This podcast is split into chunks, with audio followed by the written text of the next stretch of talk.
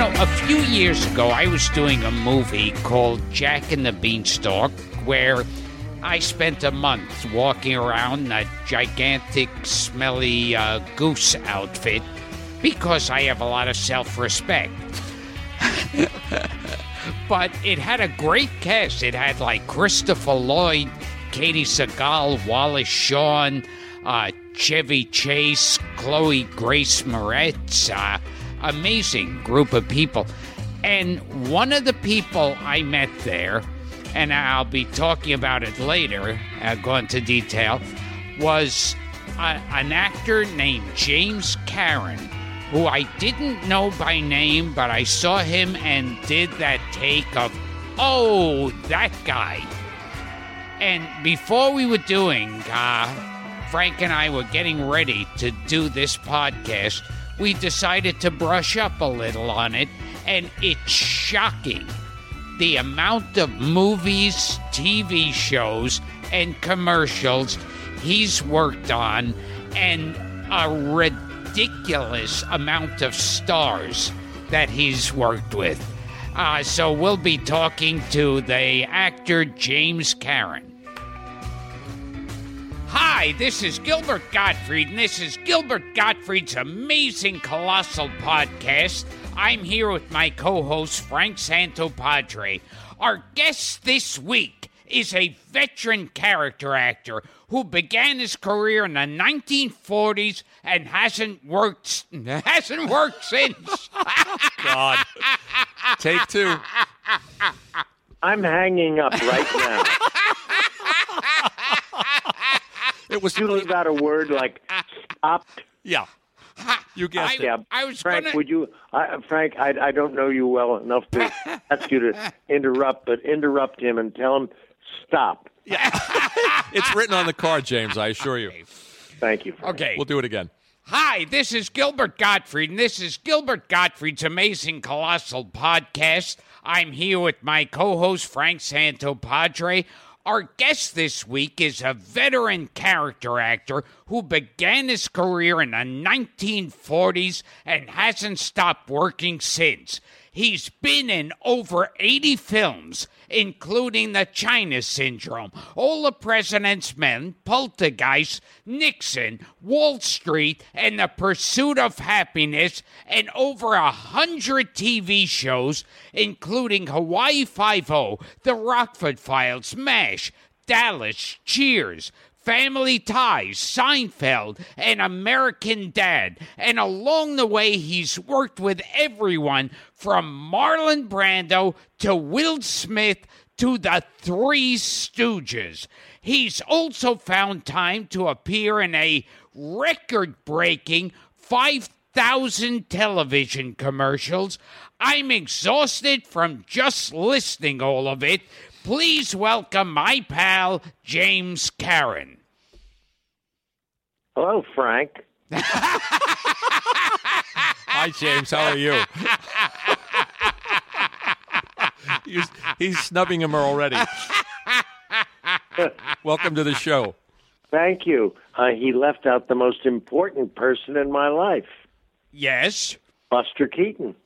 Oh, yes. I, I was going to get to that. Oh, okay. I'll wait. Forget yeah. it. Strike yeah. that. Yo, Strike no, that. no, no, I don't care. you get, you're getting on my nerves already. okay, my first question. Are Yes. you are you dead? Oh, still? Yeah.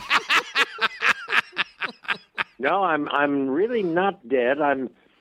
We feed our doggy Thrive. Oh, he's very much alive. Oh, full of vim and vig. Are any of you boys old enough to remember that? Sounds familiar. Now, did you do that commercial or you just remember it? Just remember it. Yes. It was. Okay. It was just one. It was one of my favorites because I thought they should show a dead dog. the dog just rolls over. Okay. Since you brought up his name, uh, tell us about legendary silent screen comedian Buster Keaton. Well, uh, you know, uh, I started going to movies very early. First of all, I was I was I was young, but I started to read very early in my life, and my father, who had gone to work when he was six years old, never learned to read or write, and this was a problem for him going to silent movies. So he began to take me to silent movies to read the subtitles. And uh, I saw all these great movies really before I should have been seeing them. I was fortunate to see Cheat Keaton, Chaplin, Lloyd, all those great people in, in silent movies. And Keaton was my favorite. He was my idol. I used to go around imitating him, just walking into a room with my hands clasped in front of my face, with a, absolutely no expression on my face. My father would say, "You get that goddamn stone face out of here! I don't know why you do that." so, I just loved Keaton's work, and I've I, I, I really didn't understand all his problems in the early 30s, but I still liked I, I still liked the movies he was doing in the the, the five movies that he did in uh, at uh, MGM, which he did not, of course. So I'd heard that, and he, you know, he worked every day of his life. He he was born in 1895 into a vaudeville family, and he worked from the time he was three years old. And tell tell us how he got the name Buster, James, for our, for our listeners who don't know. Because uh, he he was a baby, really, at two years old, and they were the family was in they were in a boarding house. They were with a medicine show, and I hope someone will explain to the young people what a medicine show was, and traveling. And Harry Houdini was in the show doing his magic act and they sold medicine, phony medicine, in between the acts of the show. There was always a fake doctor there. But at any rate, uh, Buster started down a flight of stairs and fell down the stairs, a long flight, banging, rolling, falling over, head over tail. And when he got to the bottom of the stairway, picked himself up and walked into the dining room. And Houdini looked at him and said, Boy, that kid is some buster. And that's how he got his name. His name was Joseph Francis Keaton, the same as his father, Joe Keaton. And until then, he was called Joe Jr. But the name stuck with him, and the family family liked it, and that became Buster's name in vaudeville. And he was very, very successful in the family. He really was the star of the family act. Uh, it was a rough act. The father was a very rough performer who drank. And Buster was often thrown and when he got boisterous or bothered the father on stage in the act, the old man would pick him up and throw him into the wings or against the back drop. And when the old man was really drunk, he threw him into the audience. Wow. And Buster had a little a suitcase handle sewn into the back of his shirt, his coat rather, his little coat. He wore grown-ups clothing. He wore the same makeup as his, as his father, a beard and a derby hat. He carried a cigar when he was five years old, and the old man would just pick him up by the the handle and throw him. And can so, I say can I say rude words? sure, Okay. of course. Because Buster said the old man wasn't too bad, though. When he was going to throw me into an audience, he'd say, Tighten up your asshole, Bus. Wow, Oh man. unbelievable. And so he, he was your childhood idol, and then you got to meet him and work with him and befriend him. Well, yes, uh, he befriended me. I was the most fortunate one. Uh, I had I was producing in summer stock in the uh, 50s, and uh, summer stock then was a big thing. They had star packages. A company would go out. To, there were maybe there were maybe 20 big stock companies, you know, in in uh, up in Westport, uh, the Cape, all through Pennsylvania, New England, and they would have a star would have a company and would travel with the company and go from one theater to another uh, uh, during the summer. And uh, they would usually send an advance person, like an advanced stage manager, who would go to the next company, the next theater where they were playing, and have them line up the the, the you know, scenery, and if they had to pick up a couple of other people, small parts, he would he would rehearse them mm-hmm. so that you went in. The star and his company of five or six people would come in on Sunday, rehearse Sunday night, and open on Monday, so they wouldn't miss a, a, a week's pay. It worked very well, and uh, what there was a, the stock company managers, the managers of these theaters, would have meetings early in uh, oh maybe March, and people like me would go to them and say, "What do you think of doing this or that?" Uh, uh, I've got. Um, how would would would it be? In, would it, would you be interested in in uh, Celeste Holm this summer, or would you be interested in some other? These were people who had Broadway shows uh, still pretty good, pretty good names. Mm-hmm. And uh, I'd heard that Buster uh, was looking for work as always. He never stopped working. Everybody thought he was uh, dead. He wasn't. He was working uh, at the Cirque Medrano in Paris. And he worked there for on and off for years, uh, doing his act. You know, he was really not doing. He did. He he'd had a bad fallout in Hollywood. I don't want to go into it. It's just so complicated and so painful because of MGM, and they ruined him. He went there in 1929 as one of the most famous people in the world. Chaplin, Buster, uh, and and Lloyd were the three most famous people in the world. And uh, five years later, he was unemployable they didn't know how to use him and they didn't know how to work with him. So what happened was I, I heard that he was, uh, you know, still working and, and everything. So I, uh, I went before the uh, committee and said, "Would you guys be interested in in uh, using Buster Keaton?" And a lot of them said, "Yeah, yeah, he, he would be wonderful if you could get a right play for him and stuff." So I said, "Well, let me check." So I knew a guy named Rudy Blesh. I, I, I called Buster. I, I said to Blesh, "Can I have Buster's telephone number? I, I really would like to get in touch with him." He said, "Well," he said, "No." He said it wouldn't be right for me to give you his phone number.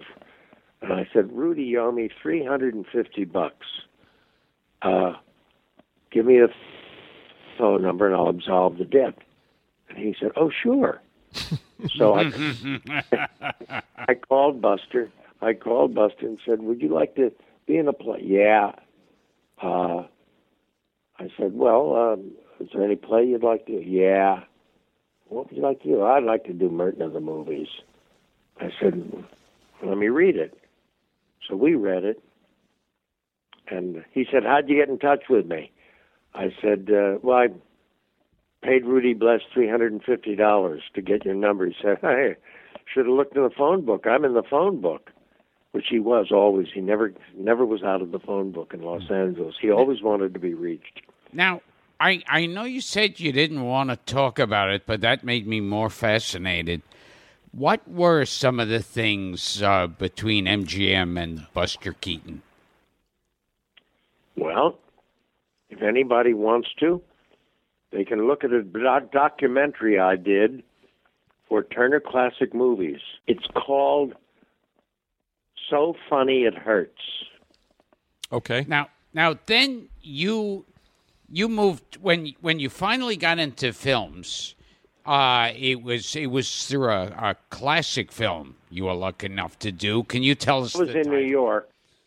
I, I I I I never went out to California. But I went out a couple of times, did things. I went out with with Buster, and I used to go out and we we'd do things at NBC uh, old routines, and uh, but I would always come back. I never felt comfortable yeah. in Los Angeles. I never could get centered. I I remember I went over to your house, and you have a tradition. Let you in my house? Yeah, believe it or not. I must have been drinking. so I went into your house, and you have a tradition of like, I don't know if it's all your guests or just celebrity guests to have their picture taken wearing Buster Keaton's hat. It was the last hat he wore in a movie that I did with him. The Beckett Sam Beckett wrote a movie script, and we did it uh, under the Brooklyn Bridge in the summer of 1964. And uh, I was putting Buster on the plane, and he said, I, I said something about I want. Can I have one of your hats someday? And I, I remember he was saying, you know, those days you walked out on the tarmac with people, and uh, he was up in the. And he said, "Hey, I forgot," and he pulled a hat out from under his coat and sailed it like a like a boomerang, and and uh, yes, that's the hat I have. It's the hat he wore in the picture. Who who has worn that hat at your house? Besides Gilbert. Yeah, besides me. Well, uh, a girl named Mary Smith, and then there was a, a carpenter who came in and did some. now, tell us the name of your first film. oh, Frankenstein meets the space monster. Haven't you seen it? It's a classic. I, I did. Well, my wife has never seen it all. She's tried for years to see it. She gets through the second reel and start goes to sleep. But actually, it's a it's a classic, cheap horror science fiction film, shot in 1964 in Puerto Rico for sixty-seven thousand dollars. It was produced by a guy who had passion pits, outdoor movie theaters up in New England, and he needed stuff to fill it. Now, now produced- that that's a funny term you use in calling. Passion? Yeah, passion pit, that's what we always called them when I was growing up. because that's that's Was it drive-in theater? Yeah, Yeah. because it was used for. Uh, for the last reason people went to those was to watch the movie. Well, I don't know about that. I it, it depended what position you took. We should point out, James, though, that before you did Frankenstein Meets the Space Monster, which was your first film, you were a Broadway actor. You were a stage actor. Oh yes, And before, before, before, yes. I was I was in the theater. is it? Let- go back to the beginning for a second. Is it true that you were you were convinced to go into acting by a U.S. congressman? Well, he was then the head of the Wilkes-Barre Little Theater, Dan Flood, a wonderful, wonderful man. Mm-hmm. He'd been an actor, and he had a lifetime membership in Equity, Actors Equity Association, which he was very proud of. And he uh, uh, he did a lot of stock those days. Every every city had a stock company across the country, and uh, he did a lot of stock and stuff. And I, I think he was an ambitious man, and he didn't see himself making a lot of money in what he was doing. Uh, although he was a wonderful actor, and he went to law school. He may have gone to law school before he became an actor. I don't know, but somehow he became a well-known lawyer in Wilkes-Barre, Pennsylvania, where I'm from, and uh, he uh, he later, of course, ran for Congress. I think I think he he was in Congress 32 years. Something like that, yeah. He was a very powerful head, head of the uh, Armed Forces Financing Committee or something like that. I mean, everybody was kissing his butt, and he was a nice, nice gentleman. Uh, when whenever I played Washington, he and his wife Catherine would have a party for the cast opening night. It was a lovely thing. And he saw something in you and and, and, and urged you to to uh, to go into acting. Wasn't that I had a Boy Scout uniform? I was the the the uh, the school the the the theater. I was on on my way home. I had to pass the Wilkes-Barre Little Theater, which was a wonderful theater group, really good actors. Uh, and uh, I was walking home from school. I was about twelve or thirteen years old, and a see this guy leaned out the window, this beautiful building, and he said, "Hey, you kid." I said, "Yes." He said, uh, "Are you a Boy Scout?" I said, "Yes, sir." He said, "You got a Boy Scout uniform?" I said, "Yes, sir." He said, "You want to be in a play?" I said, "Yes, sir. I would like to." A little disturbing. I said, "Go home and tell you, ask your parents if it's okay for you to be in a play." Dan Dan Flood wants you in a play. The play was uh, uh, uh, um, front page, hmm and in the front page, as most people know, I don't know whether I don't know whether you will know, Gilbert, but because you're not too well educated, the play front page they they they capture Hildy Johnson, the reporter, captures a killer who's escaped, and he puts him in his.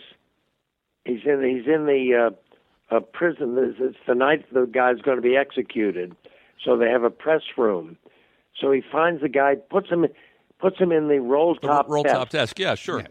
and then he he they call a a a gangster, Diamond Louie, and say, Louie, go out and get a strong arm guard. We got to move this desk to the the the the uh, newspaper office. So Diamond Louie comes back about about two pages later in the script and says, uh, and he walks in and he says, "This is all I could find," and he's got a Boy Scout. It's a big laugh. So I got the laugh and I was hooked, hooked for life. So just that uniform got you a career in showbiz. that and a great deal of talent, Gilbert. We will return to Gilbert Gottfried's amazing colossal podcast after this. Now, getting getting to another maybe less than classic. Uh Frankenstein uh, not no, that we already spoke about. Hercules in New York. you promised you would never mention that. What do you remember about that one, James? With Schwarzenegger. Well, that was a lot of fun. yeah, and Arnold Stang. Two Arnold Stang, and don't forget Arnold Strong. That's right, Arnold Strong. You know who Arnold Strong was? Of course. That drove Arnold Stang crazy. How could they do that? like you, Gilbert. How could they do that? They they made they changed his name from Schwarzenegger to Strong, and it looks like Arnold Stang, and he's got billing over me. Arnold Strong and Arnold Stang. What, what was the deal with that? It was that Schwarzenegger couldn't speak any English, and they they, Oh, they, they looped him. No, actually, they they made a mistake. Uh, they they've now released it. Uh-huh. The picture gets released every so often, along with uh, Frankenstein meets the Space Monsters. Those are two of my biggies. they they uh, they uh, they thought that his language could not be understood, and they got somebody else to to do his voice, and it came out, and it wasn't very good. But when they put his voice back on, it worked better. It it's funny. Uh, when when I saw the movie, it sounded like a Godzilla film. You know, it's bad like, dubbing? Yeah, like I am Hercules. I think you must have seen it with the uh, with the with the dub version. oh yes, yes. It was so obviously not coming out of his mouth. you know. Yeah, yeah, yeah. And now, now, jumping ahead to another one, just recently, I did an episode of anger management with Charlie Sheen, and you worked with Charlie Sheen in Wall Street, and you love told Charlie. I love Charlie. I I like him very much too, and um, tell tell me the story you told me about Charlie Sheen. uh, about about his uh, his habit. Oh yes, one of many. Well, Charlie was Charlie was a great gentleman, uh, and he was he was had very respectful of me, and he would I'd be in his dressing room, we'd be rehears- rehearsing lines or something, or he'd come come to my dressing room to rehearse lines, and he'd always say, "Mr. Karen, uh, would, would you would you like to have a line of coke?" I say, "No, no, no, Charlie, I don't do it." Well, Mr. Karen, w- would you object if I took a line of coke? he was always very gentlemanly about it. But I thought he was wonderful in it. In Wall Street, yeah. Did did he ever offer you a hooker? Nobody ever had to offer me a hooker. I I was always good hooker, liner, and sinker. no, no, no, no. Which- I, uh, um, did he offer you one, Gilbert? No, no. I was very Well, then why are you asking me? I mean, you're making me the you're making me the slob. No, I was just I was just hoping someone else was he wasn't treating someone else nicer than me. now, and when you mention hooker, liner, and sinker, it that was a Robert Woolsey, Wheeler and Woolsey. Wheeler and. Woolsey. There you go. There's a reference. Now- Hook, line, and sinker. See, it it sounded to me like, and I'm sure they must have used it too, or at least in a, a sign in a movie. And that's, of course, our favorites, the Three Stooges. You worked with the Three Stooges. They're they're favorites of mine. They were lovely men. The three of them were. ju- I worked. I uh, the original Curly Joe was gone. I worked with the Joe DeRita. Oh yeah, no, it was Who- the who- original Curly Howard. Was yeah, it was Curly Howard, then Shemp, then Joe Besser, and then the Called last. him Curly Joe. Yeah, Curly yeah, Joe DeRita. DeRita. Well, no, they called Curly Howard Curly Joe too. They did. Yeah, I'm pretty sure. Do you want to look that up, or do you want? To, Would you like? Would you like some uh, some time out? Yeah, yeah. We got anyway, our staff on that. anyway, so but you worked with them, and yeah, tell us that experience, like because people. Well, they, I was on a I was in a Broadway show, and uh, the show closed, and I was going into another one immediately. Uh, uh, one was a Pinter play uh, called uh, uh, God, I can't remember the name of marvelous play, Birthday Party. You know, I'm I'm 91 years old, so don't expect me to come up with all these It's okay. so the birthday party closed, and Albee, whom I had worked for a lot, I did a lot of work, a lot of all these plays, was replacing somebody in everything in the garden, and he said, "We're going to replace him in in in two weeks. Uh, we want to do it." And I said, "Well, I've got an offer to go out and work with the Three Stooges." And he said, How long? I said, A week. He said, Do it, come back, and we'll get you into the show.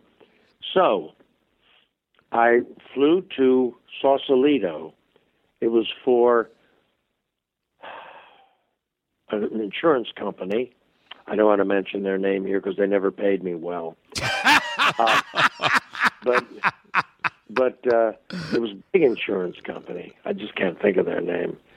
It's uh, many years later. This was 1967. So I flew out to Sausalito, and I go on the set in the morning.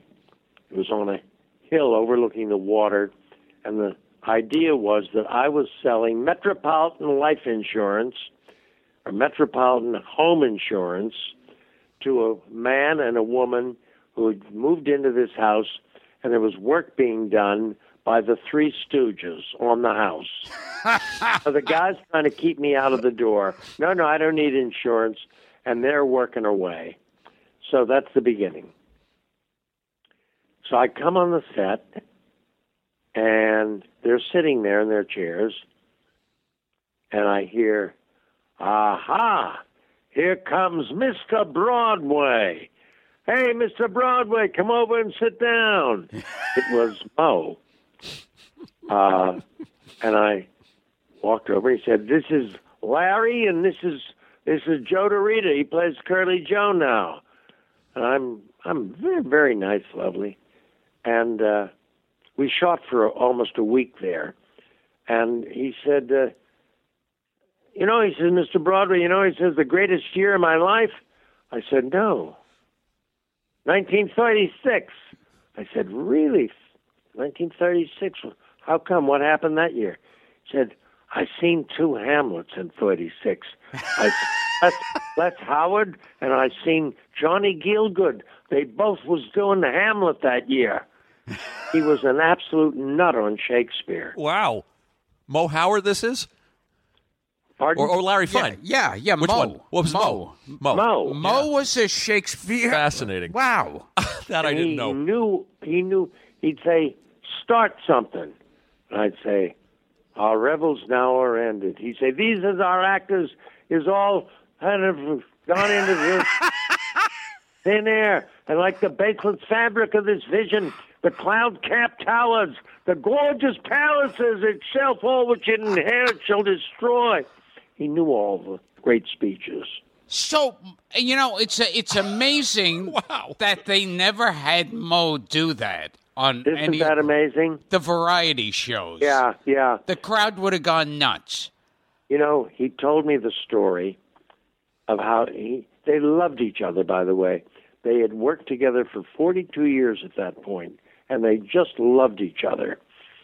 Moe would pull a hammer back and he'd say, "Larry darling, I'm pulling the hammer back." And, and, you know,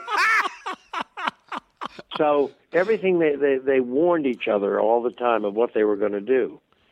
Uh, he said to me, I said, You've been working together 42 years. He said, Well, yeah. He said, I was working with my brother first for Ted Healy. It was Ted Healy and the Two Stooges, or Ted Healy and his Stooges. Right. And they were standing in the wings one night, waiting to go on. And uh, they, those days, they'd have a curtain in the front to mask the changes in the scenery behind the curtain and uh, you know between acts. And so the curtain was down, and to cover the time, they had Larry was out there playing the violin. He was a very serious violinist, and hoped to be in Carnegie Hall someday. And Ted Healy, who was a a, a wild man, was watching, and he said, "Look at that son of a bitch. He thinks he's so good. Look at him. He thinks he's great." He said to the two other the other two the two stooges, he said, Go out and turn him upside down and bang his head on the floor. and they ran out, they turned him upside down, began to bang his head on the floor, and he continued to play. upside down. He's sawing away at the violin. The audience is falling apart. And he said, Jesus.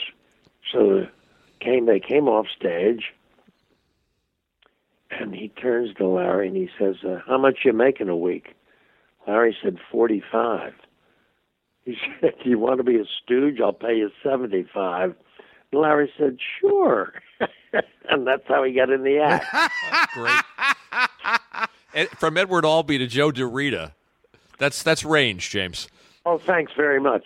Edward's my favorite playwright. He's a marvelous man, and he's just.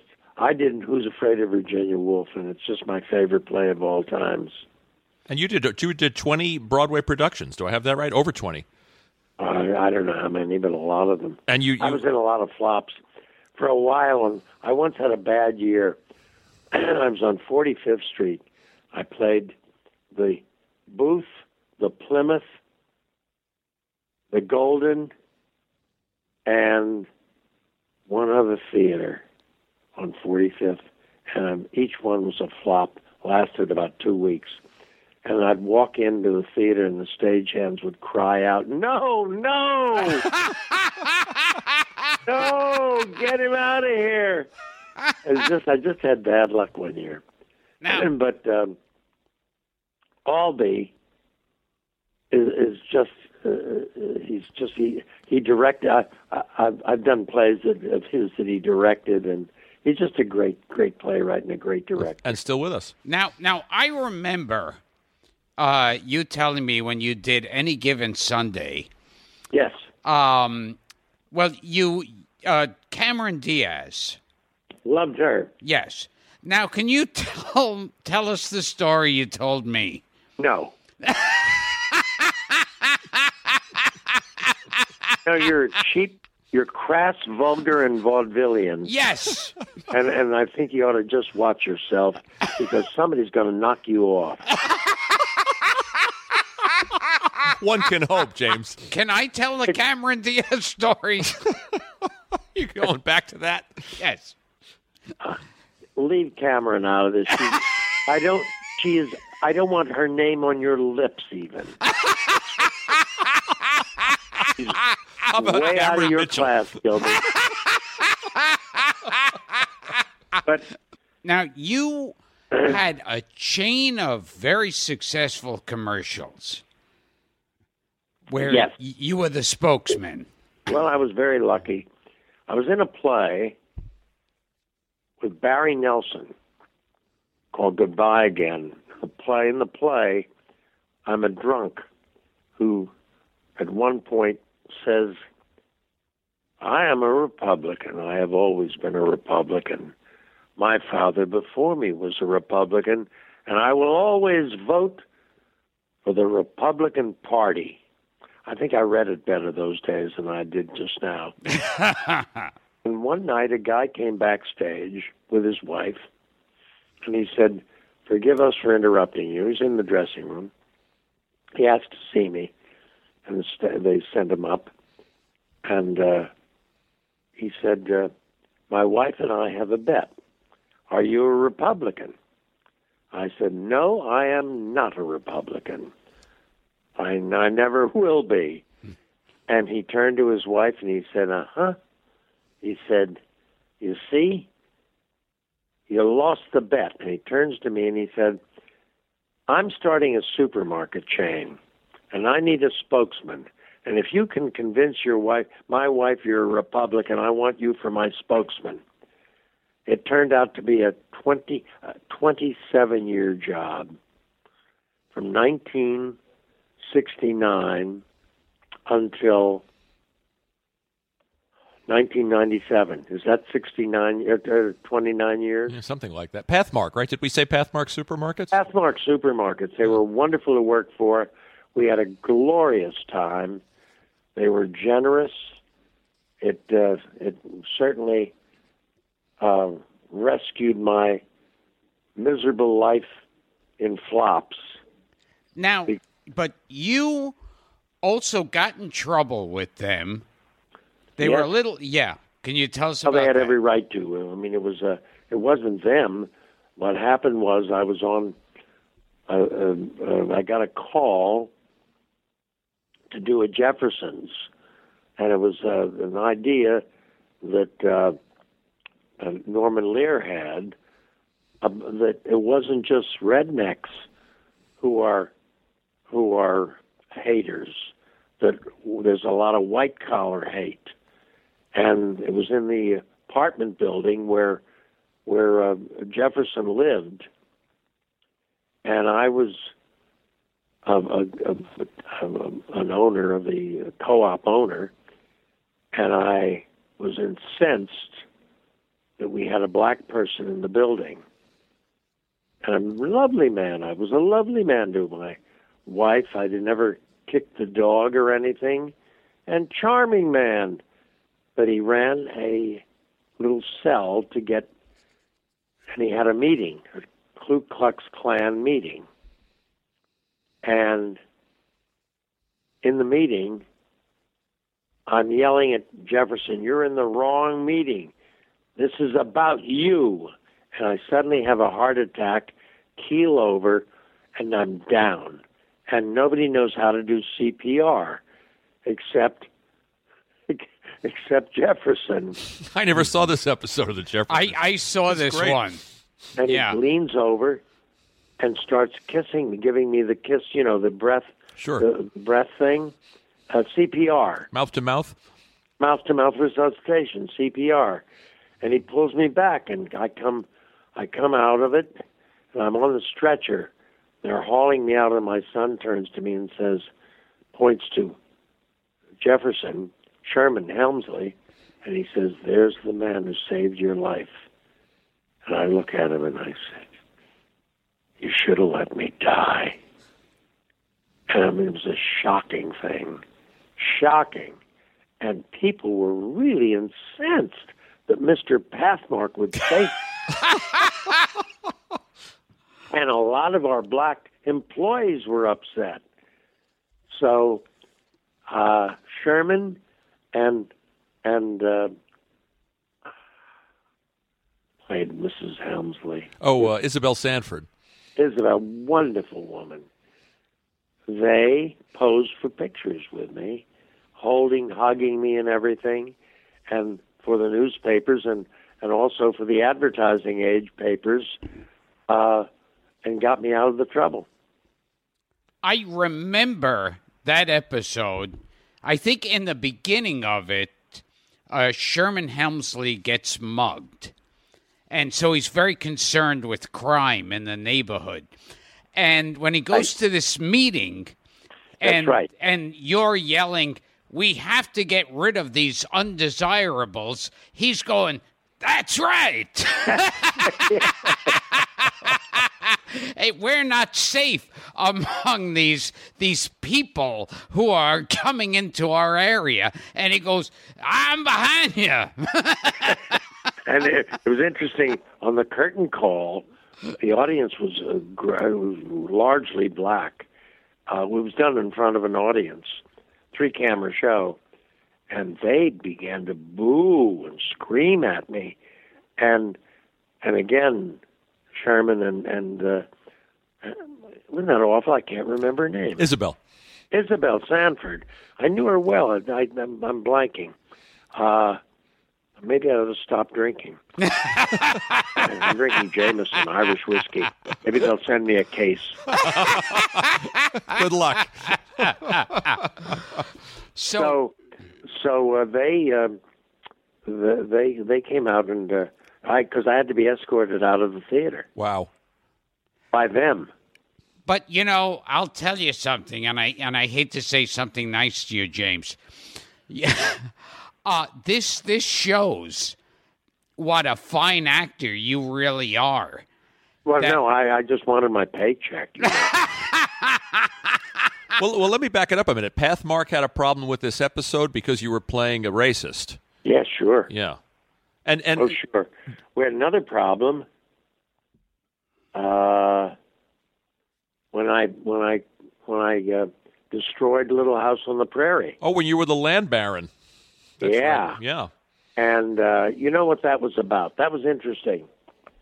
Um, he was one of the great guys I've ever worked with. By the way, Michael Landon was just a wonder to be with, uh, and he was a great director. He hardly ever said anything to you unless you were really on the on the downside, and he'd just come over and say, "You know what? Forget about what you're doing. Try try something like this, or give you something." He was wonderful, but he was incensed after eight years of this great success. A grateful management, NBC, decided that the show was running was starting to run down, and they were going to they were working up a new show that would work a western that would work in his sets. The sets were up in Simi Valley. Uh, it was just a wonder. He, they built the town there. Yeah, Walnut Grove. Walnut Grove. And uh, so he was really hurt. And he said, You know, I can't stand the idea of other another family of people living in my in my town. Well, he had the right when the show ended to do a 2-hour movie for the last show. And so he wrote a show in which a, a land baron comes in. He's bought up the town, the land, and he has a town meeting, and he says, "I just want you to know that everything is going to be the same, except that you work for me now." And the town has another meeting, and they decide, no, no, they're going to move on to other land, and they're going to destroy the town and he spent a week blowing up all the buildings in that town. It was just wonderful, just wonderful. And NBC couldn't stop him. You've been in some controversial TV shows, James. You were also in the in the, the infamous Seinfeld episode, the one episode that is not in the syndication package. Oh yes, it is. I get a check for it all the time. Where, do you? Yeah, sure. The Puerto Rican Day they- Parade episode. They Oh, said yeah. that, they said they would never rerun that. We were one told we were told that we got some bad information again. We were told that it's it's not in the syndication package because maybe not in the states, maybe it is uh, internationally. I don't know, but I get a check regularly. Oh, good for you. Oh, No. and and before Much they've honed it down. The check, you mean? Well, you know, it, really, over the years, and stuff goes down. I Oh, sure. that's the funny thing about residuals. Everyone thinks it's so magical, and I get I have a residual check hanging in my bathroom that I framed for a penny. That And- much, huh? Yeah, and What'd you get it for? what, was, what, was, what was the sh- what was the job that got you a penny residual I, check? I I did a voice in a in the classic film uh Mom and Dad Save the Earth. oh, the oh the Jon Lovitz Yeah. uh, Teri Garr thing. Yeah, yes. And I don't even know if they use the voice, but uh and uh, so I have it in a frame with a uh Chinese fortune that says your talents will be recognized and suitably rewarded. Oh, that's great. That's Now- great. I, I should do. I've got one w- zero, no money. They say that The agent said, "What can you take as an agent's fee from a from nothing?" Now I and now let's talk before I forget of where we met.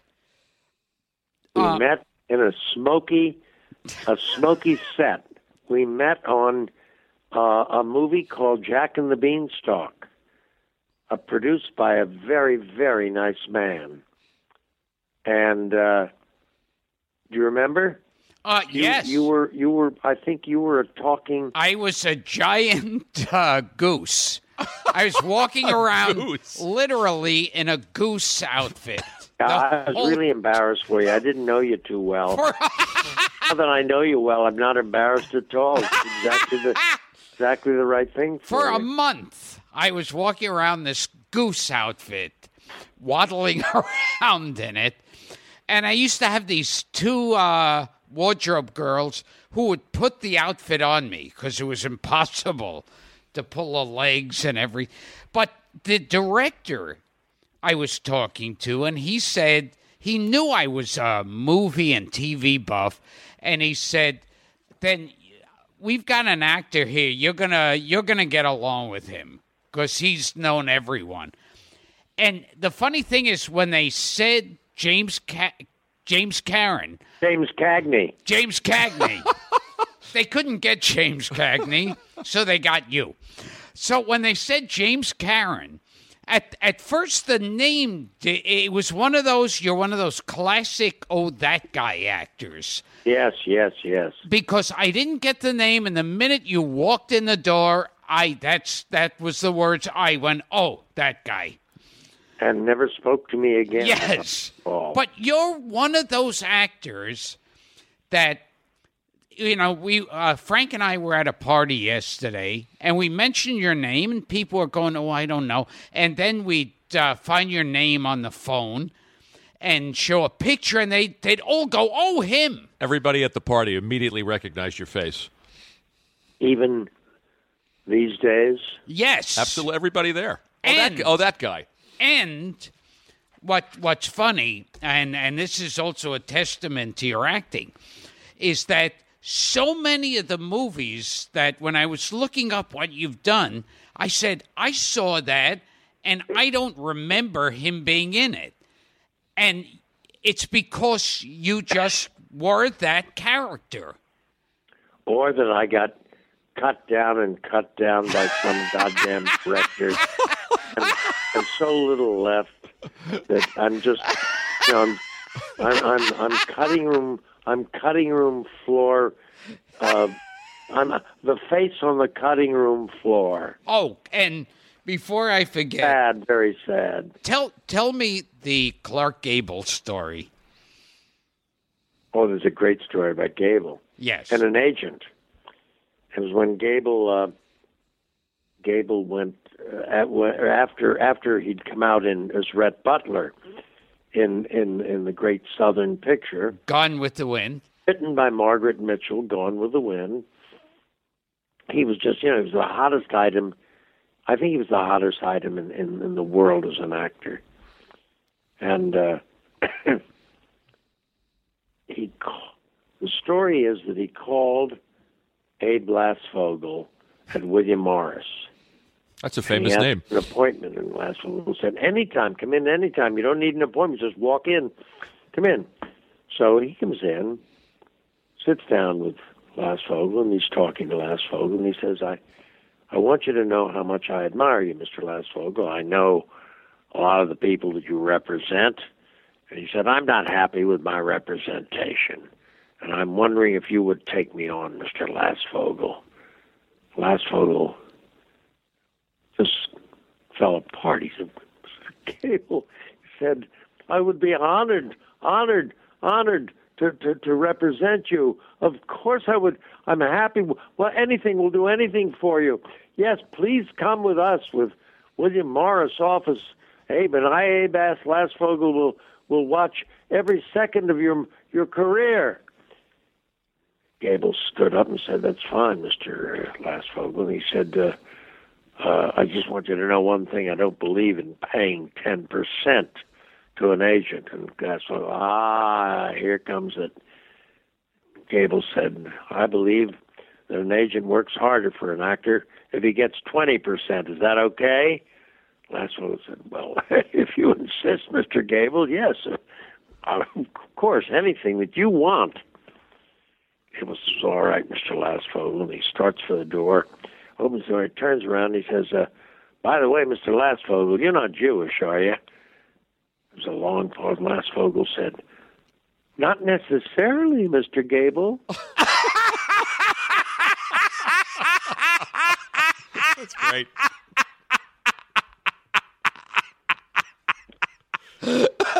None of that is true. None of that is true. I once went to a party, opening night of Streetcar Named Desire in Los Angeles was the first great Hollywood party I was ever to, ever attended. Uh, Streetcar was produced by Louis B. Mayer's daughter, Irene Selznick. And uh, the opening night party was at I, I still have the telegram, by the way, about a 50-word telegram from Louis B. Mayer Wow. As- asking asking me to attend. Would, would I attend? So I went out to the party. We played downtown at the uh, Biltmore Theater, and the Biltmore Hotel is gone now.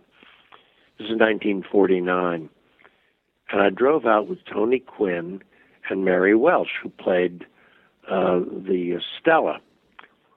So we drove out together and uh, to the house in Beverly Hills and uh, it was something. I mean, everybody in Hollywood was there because it was Louis B. Mayer's daughter, and she had been treated badly by David O. Selznick, who ran off with Jennifer Jones, and every everybody was knocking themselves out to to let her know they loved her.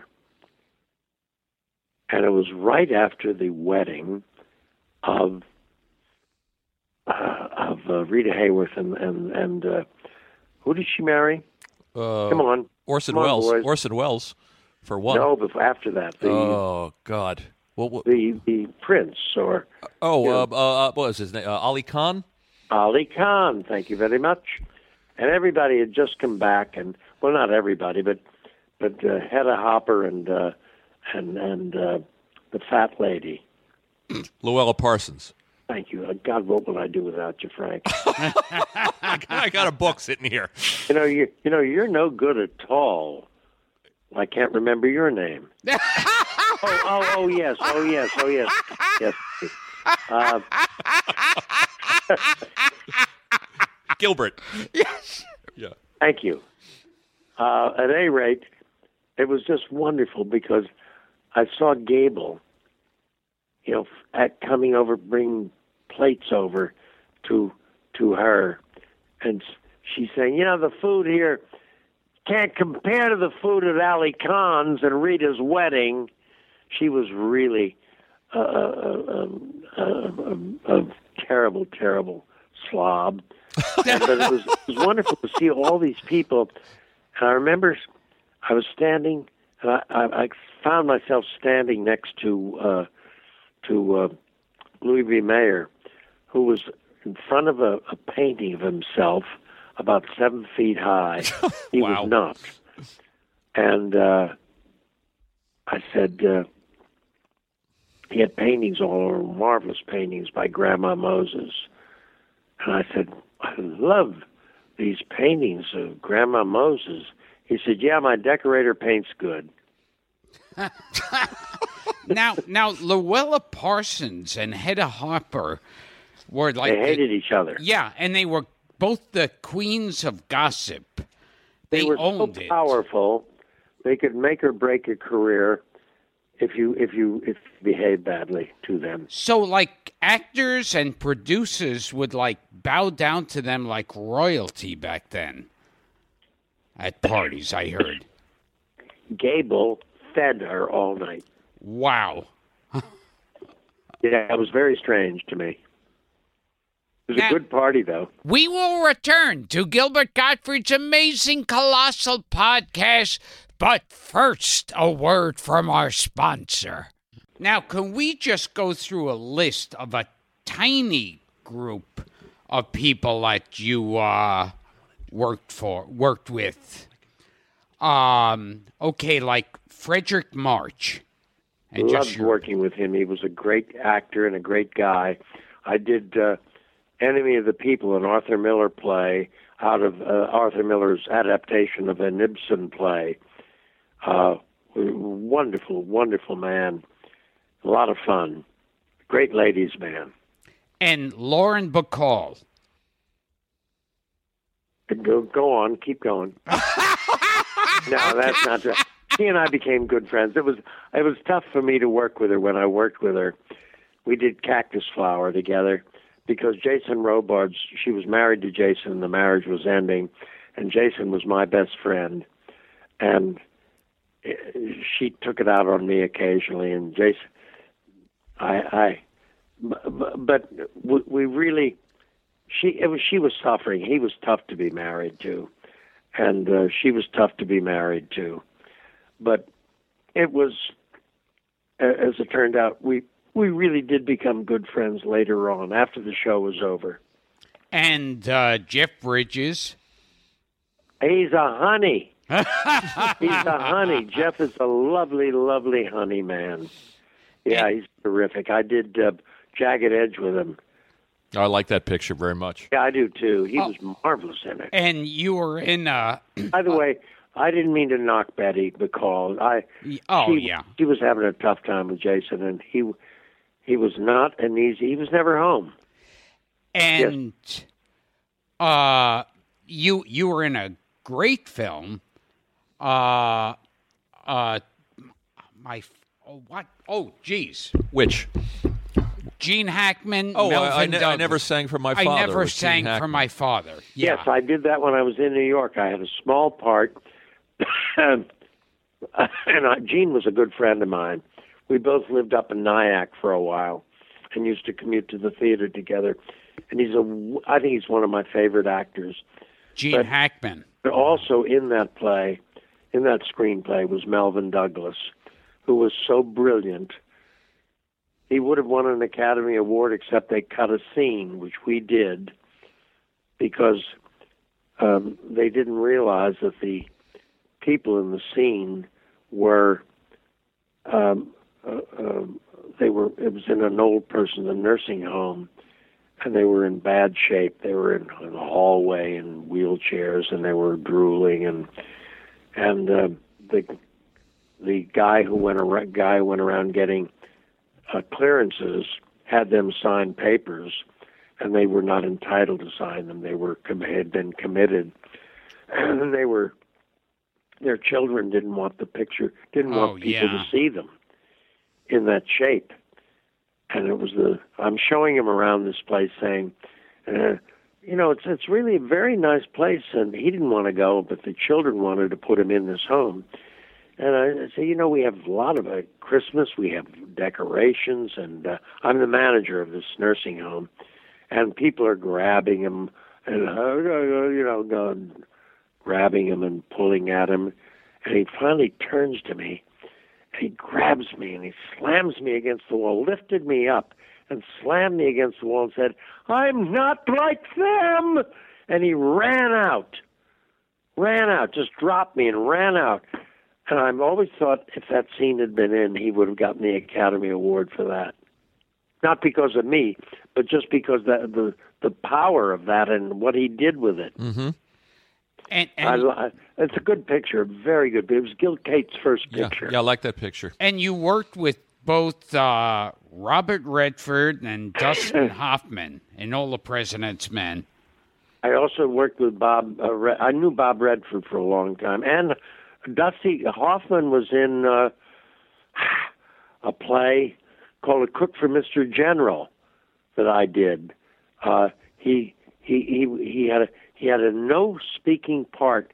He was like an extra in it, and he created a character in this prison camp that was so extraordinary you couldn't take your eyes off him. Uh, Redford, I knew for when he was first starting out. He was in Iceman Cometh, production that Jason made Jason Robards' career, and he played the young boy. Almost an impossible part to play well. I've never seen it played well except by him, the boy whose mother, I think he's killed his mother, and uh, he's talking to uh, the anarchist about it. Just a, an impossible part to play. And what was Al Pacino like? Well, I like Al. I've known him. I knew him when he was a young man, uh, when he was first starting out, and I did. Uh, I did any given Sunday with him. I like Al. He's very. He's a terrific actor, and he's very professional. He doesn't waste too much time chewing the rag. He works hard all the time. Uh, but I like him. I respect him, and he's he's warm and and and uh, he's huggable. Like Gilbert. Ben Gazzara is one of my favorites. Oh, go ahead. I saw Ben last night at a thing on Turner Classic Movies about it was a, a takeoff on late at night last night. It was a takeoff, and they were doing Christmas carols. And this was the takeoff on the Christmas Carol modern, put on NBC. Not the Christmas Carol. Yes, yes, the Christmas Carol. Uh, NBC 64. It was only shown once because the government hated it so. Sterling Hayden played a, a major industrialist selling arms and things like that as a Scrooge and not caring about anybody else. And he's taken on trips. Uh, This is blowing my mind. Sterling Hayden and Ben Gazzara in a, Oh, in, a, in, a, in, a, in a modern retake on Christmas Carol. that's- Wow. And and and why, why don't we know about this? And Eva Marie Saint, Wow. Oh, my God. What a cast. Steve Lawrence was marvelous in it, and Peter Sellers. Wow. We have to find this. Well, it was on last night. Now, you were. I was knocked out by it. It should be shown. It really should be shown. It's a terrific thing. And Ben, I, I've known Ben since he. I knew Ben.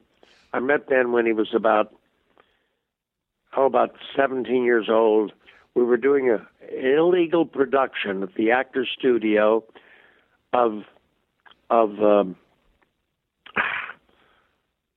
Catcher in the Rye, and. uh we and Ben was Ben was a kid, and we used him exactly, the, guy with the green teeth, and uh, just it was a wonderful production, which we Kazan wanted to. We were doing it at midnight.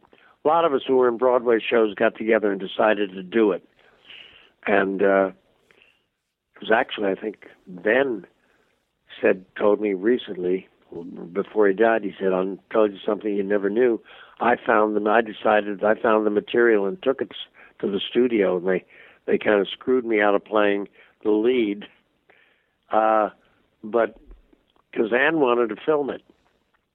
Catcher in the Rye. Yes, That's interesting. we were doing these performances at midnight, and uh, huge cast: uh, Barbara Baxley, Jo Van Fleet, Gene Saks. God, Joe, it was Jo Van Fleet. There's a name you, you don't hear too often, Gilbert. Oh, and and you worked at least twice. Uh, once in China Syndrome, and another in S- Streets of San Francisco. Oh, and Wall Street. Michael And- Douglas. uh, yeah. Michael Douglas. Yes, Mike, and I've Wall known Street. he was a yeah. little boy.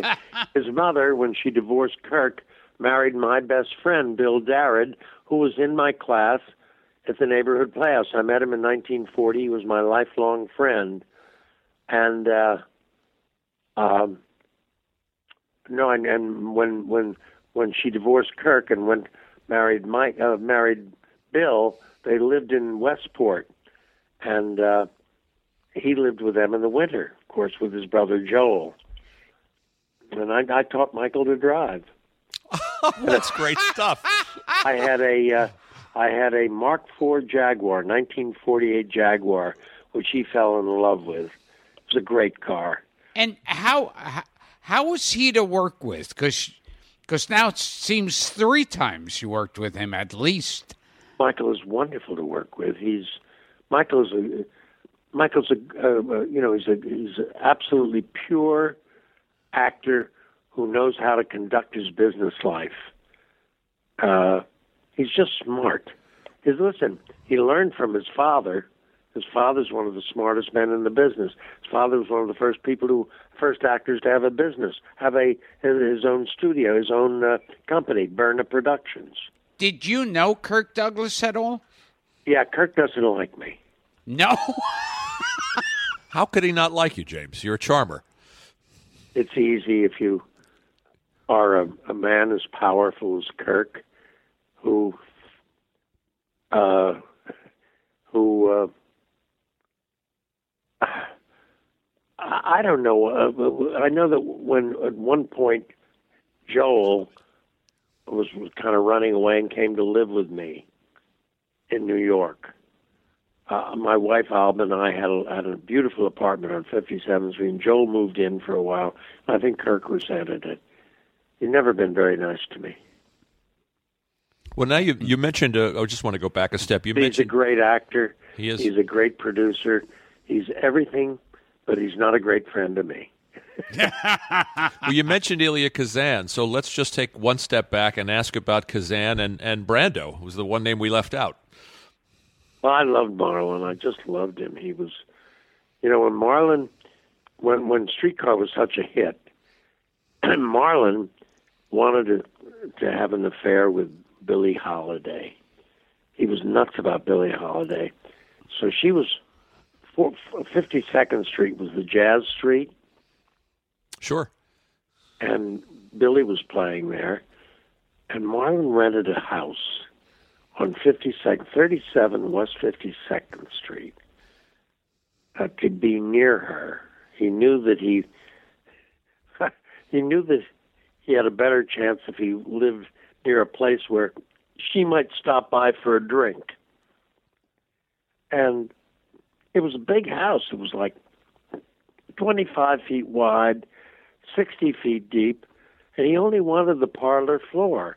So he said, you know, anybody wants to move in can move in. I, uh, you know, I'm just there. I, I've rented the house. I don't need it. And a bunch of us moved in. Mary Welch, who later played Stella, uh, Maureen Stapleton, Sure. uh, a crazy architect friend of his. I can't remember his name. He blew out the back of the house one time in an explosion. He was fooling around with something. Like that if you can't take it with you. yes. Yeah, the fireworks. Yeah, blowing up the basement. That's right. So you He all was in the basement. You all lived. You all lived in this apartment. You and Maureen Stapleton. We all lived in the house. in the house. Excuse me. We all had rooms. Wow. uh, and Wally Cox was there, and it was it was wonderful. The first I knew nothing about drugs. I'm a drinking man, and it was marvelous because Wally and Marlon put a tent in his living room, and they used to go in there and smoke peyote. and and it was uh, the smell of it was entrancing, but the house was extraordinary because you cannot imagine what it was like with Marlon. He could not enter the front of the house. There were 30 women on the stoop. It was a big, tall stoop to the parlor floor. They were lined up. Everybody, yeah. there, every woman in America was trying to get to Marlon, and most of them got to him. But, but not Billie Holiday. But if Marlon wanted to come home, he went into a house on 53rd Street. Uh, they, you know, they were all brownstones, old brownstones, and a lot of them were actors' homes, um, um, uh, boarding houses for actors. And right across from the Museum of Modern Art, because the rehearsal club was across the street, a place for young women, young actresses to live. So there were all. So Marlon would walk in the front door of, of say 44 West 53rd Street, walk through the house, go out the back way, across, and jump over a couple of fences and get to 37 and come in the back way. Now you, the Marlon Brando story. Uh, reminds me you worked with one of Brando's co-stars, Rod Steiger, in a play. We don't talk ill of the dead.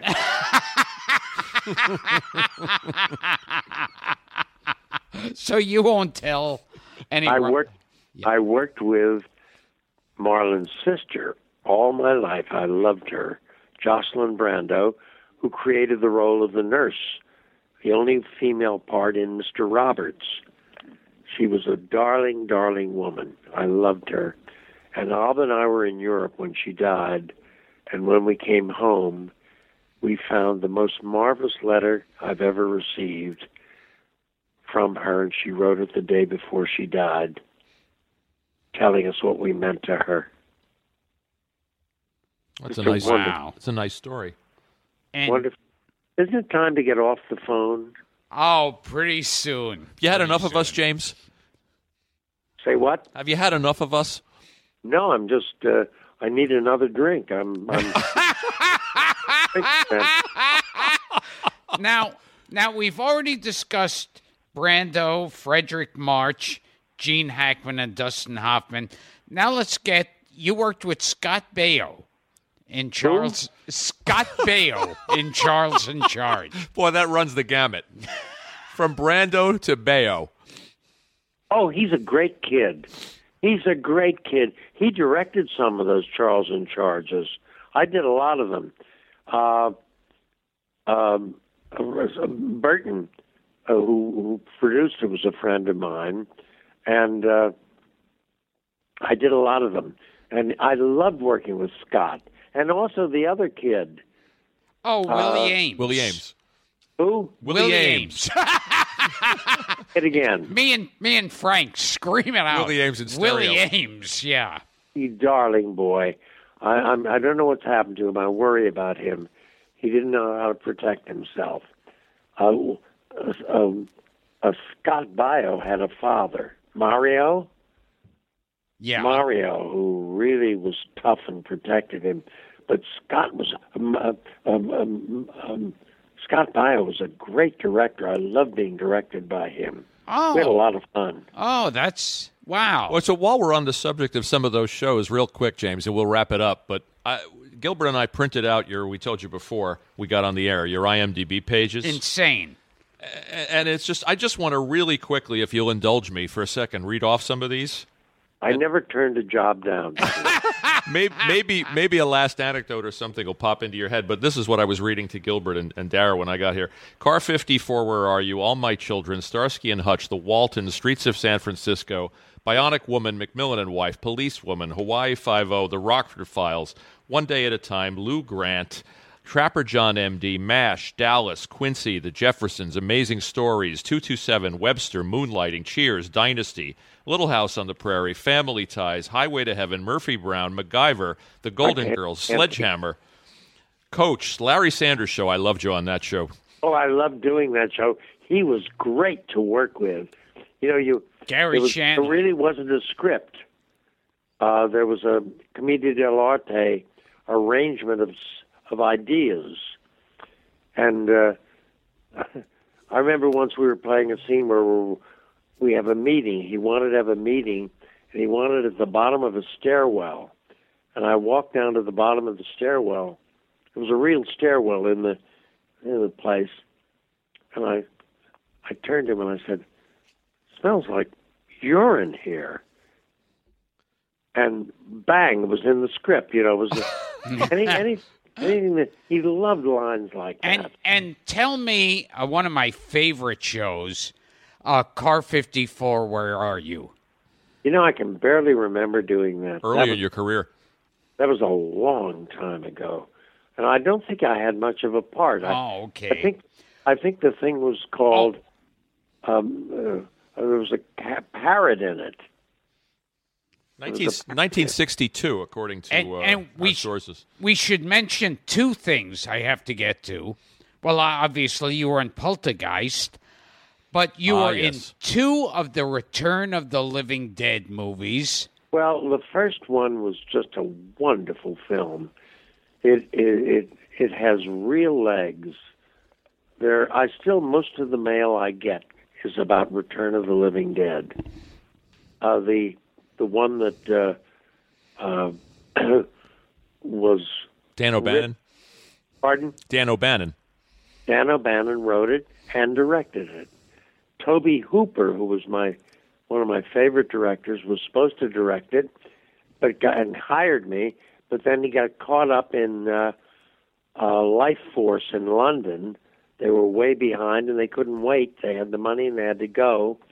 So they let they they let uh, Dan direct it, and uh, it was a wild run. Yeah, they did two of those. Yeah, well, they did more than that. They did three or four. I did the first two. You were Frank. Uh, That was your character's name. the first one. Yeah. What about the second one? Don't remember. I, re- I rem- it had nothing. We should point out to our listeners too that, that these pictures had nothing to do with George Romero's version. Nothing. We were Night of the Living spoofed. Dead. Right. We spoofed George's George Romero's, and he was lovely about it. By the way, he was charming about it, and uh, uh, it was. Uh, they were great fun to do. And- And in one of the films, you set yourself on fire. I think it's in the first one. You become a zombie, and you and you you, you I did. I cremated. You myself. cremate yourself. Yeah, because I didn't want to. I'll tell you why. because the last 10 minutes of the picture, they had me running around in the rain, and I didn't want to do it. So I went to I went to uh, the director in the morning and I said, "Listen, uh, I have got a great idea. How about if I cremate myself? That I don't want to be a zombie anymore."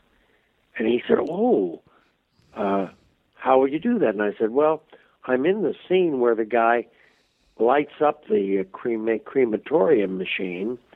I said, "All you got to do is go back and just one shot of me with Tommy against the wall. It can be any wall." And I say, "That's not so tough. I could do that for Christ's sake." and I said, it, "Then you show me going in and, cre- it's, it's a very good scene." And oh, you The music in it is wonderful. Burn, baby, burn. Oh yeah. did. You told me a story. You were doing a movie, Hard Bodies. I'm terribly sorry. Out of respect for my own self-respect and my wife, who's in it, I will not discuss hard bodies. That's where he draws the line. It was the best 12 weeks of our lives. We were in Greece. Just tell us how you got the extras. That story. Well, we were we were shot. A lot of it was shot on the beaches in Greece, and uh, at one point early on, we noticed that there were a lot of Swedish, Norwegian, Danish girls on the beach next to us where we were shooting, and they were all there, uh, uh, topless, and they were quite beautiful, absolutely gorgeous girls. So my me being the eldest person on the set, I was elected to go over. I didn't want to go over and I didn't want to talk to those girls. but being a I went over- professional, I went over and said, "Listen, ladies, uh, we're shooting a movie over here. Yeah, we see that. Uh, um, how how would you like to? Uh, uh, would you want to move over to our beach and not sit here? Move over to our beach. Well, we don't we don't have to put no clothes on. We don't know. We want to we want to get the raise. We don't want to know marks. I said, no, no, no, no. not have to put anything on. Just come over and lie on our beach, and you get fifteen bucks a week, a day. Oh yeah, that's good. We're cleaning bilge and boat for less than that. So they moved over to our beach, and uh, we have the most beautiful extras you've ever seen, nude. and and it was it was a wonderful shoot, and they were great girls. A lot of them still write to us. We still correspond with with number eleven and number twelve. Love it. Under ten, we didn't even bother with. so so James Karen bordering on porn producer. That's right. Yes. now, James, we're gonna uh, start wrapping it up, and plus we Thank God, I'm tired. Can have some more Jameson. Elderly gentlemen, for Christ's sake. I'm hacking my way out of there. James, your career has run the gamut. I, I don't I, I don't From know. A to B. I don't I don't think there's another person alive who's worked with both both Buster Keaton and Willie Aames. Pretty sure that covers it. Willie Aames loved Buster Keaton. Did he? He loved him. He came here go. one time. He brought me a present. He was a pipe smoker, and I showed him my father's pipe. I told him about my father's pipe, and my father had a great pipe, which I own, which he left me with a with his hammer from work. That's all he had. He had he left me a cigar box with his hammer, a, a, special hammer for opening crates. He worked in the produce market and his pipe. That's all he left me. So I showed it to Willie, and he just loved it. He just loved it. And uh, how did I start this story? I can't remember. Uh, Something about Buster Keaton, him loving Buster Keaton. oh, and he saw the hat, Buster's hat, and he went absolutely crazy. He just loved him. And you won the Buster Award. Yes, I did. Thank you. Thank you. I did. Uh, we have there's the Buster Keaton annual they're over 20 years now in uh, Iola, Kansas, uh, where Buster was born, outside of about eight miles away in Piqua. They were on a split week, and his mother stopped in Piqua, which was really a small town. Doesn't even exist anymore. Just the railroad station, which is dead too. And uh, she had the baby in a house with a midwife. Father went on, and she joined the act three days later. and your your family was was like struggling, weren't they? Uh, struggling for air. Well, mean? no, uh, money wise. Yes, of course. We we I I lived through the depression. Yes. Uh, my father had been very wealthy and lost everything.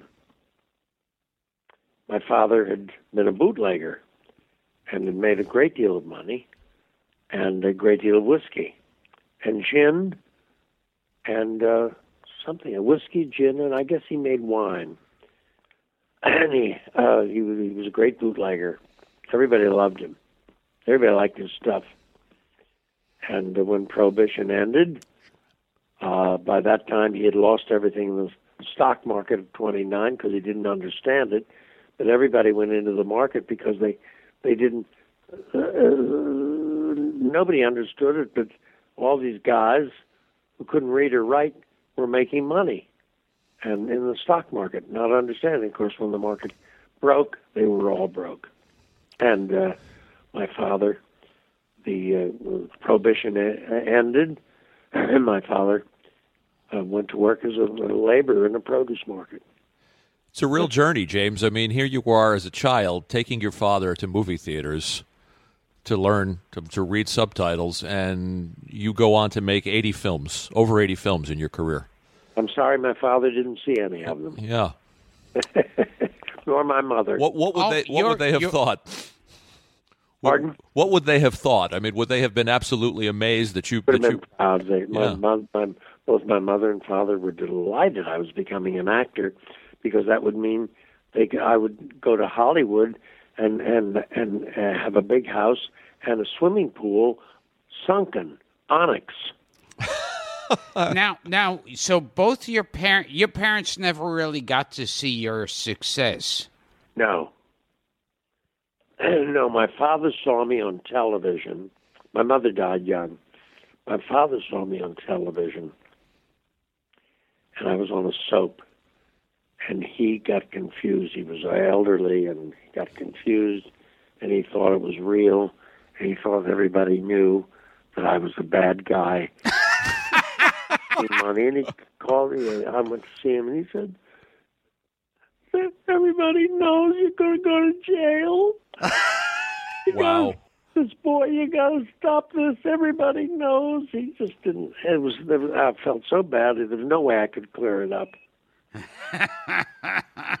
Now, did you have any experience with the House of Un-American Activities? Oh, yes. I, I tell you the truth, I cannot go into that. It's just too far. It's just too. It's everything is too. It's too painful, and I just don't want to go into it. It has to do with my first wife, and I just don't want to go into it, Gilbert. Oh, okay. Very painful. Very painful. Uh, uh, many friends, and uh, it's ugly. It's awful. And it was a bad, bad time, and a lot of friends were hurt, and a lot of people, a lot of friendships ended. It's so ugly, and I just don't want to go into it in a casual way. On the Yeah. And heaven knows this interview's been painful enough, James. on, oh, listen, knowing Gilbert is an, is a chore. Tell me about it. Well, thank you. We've been talking to the great James Karen, one of the greatest of the Oh That Guy actors, who has a ridiculous, ridiculous resume. How of about mov- memory? Yeah, And that too. that too. Impressive. Yes.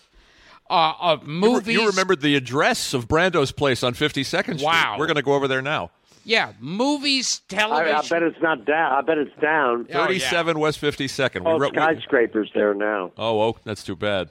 Toots Shor was right nearby.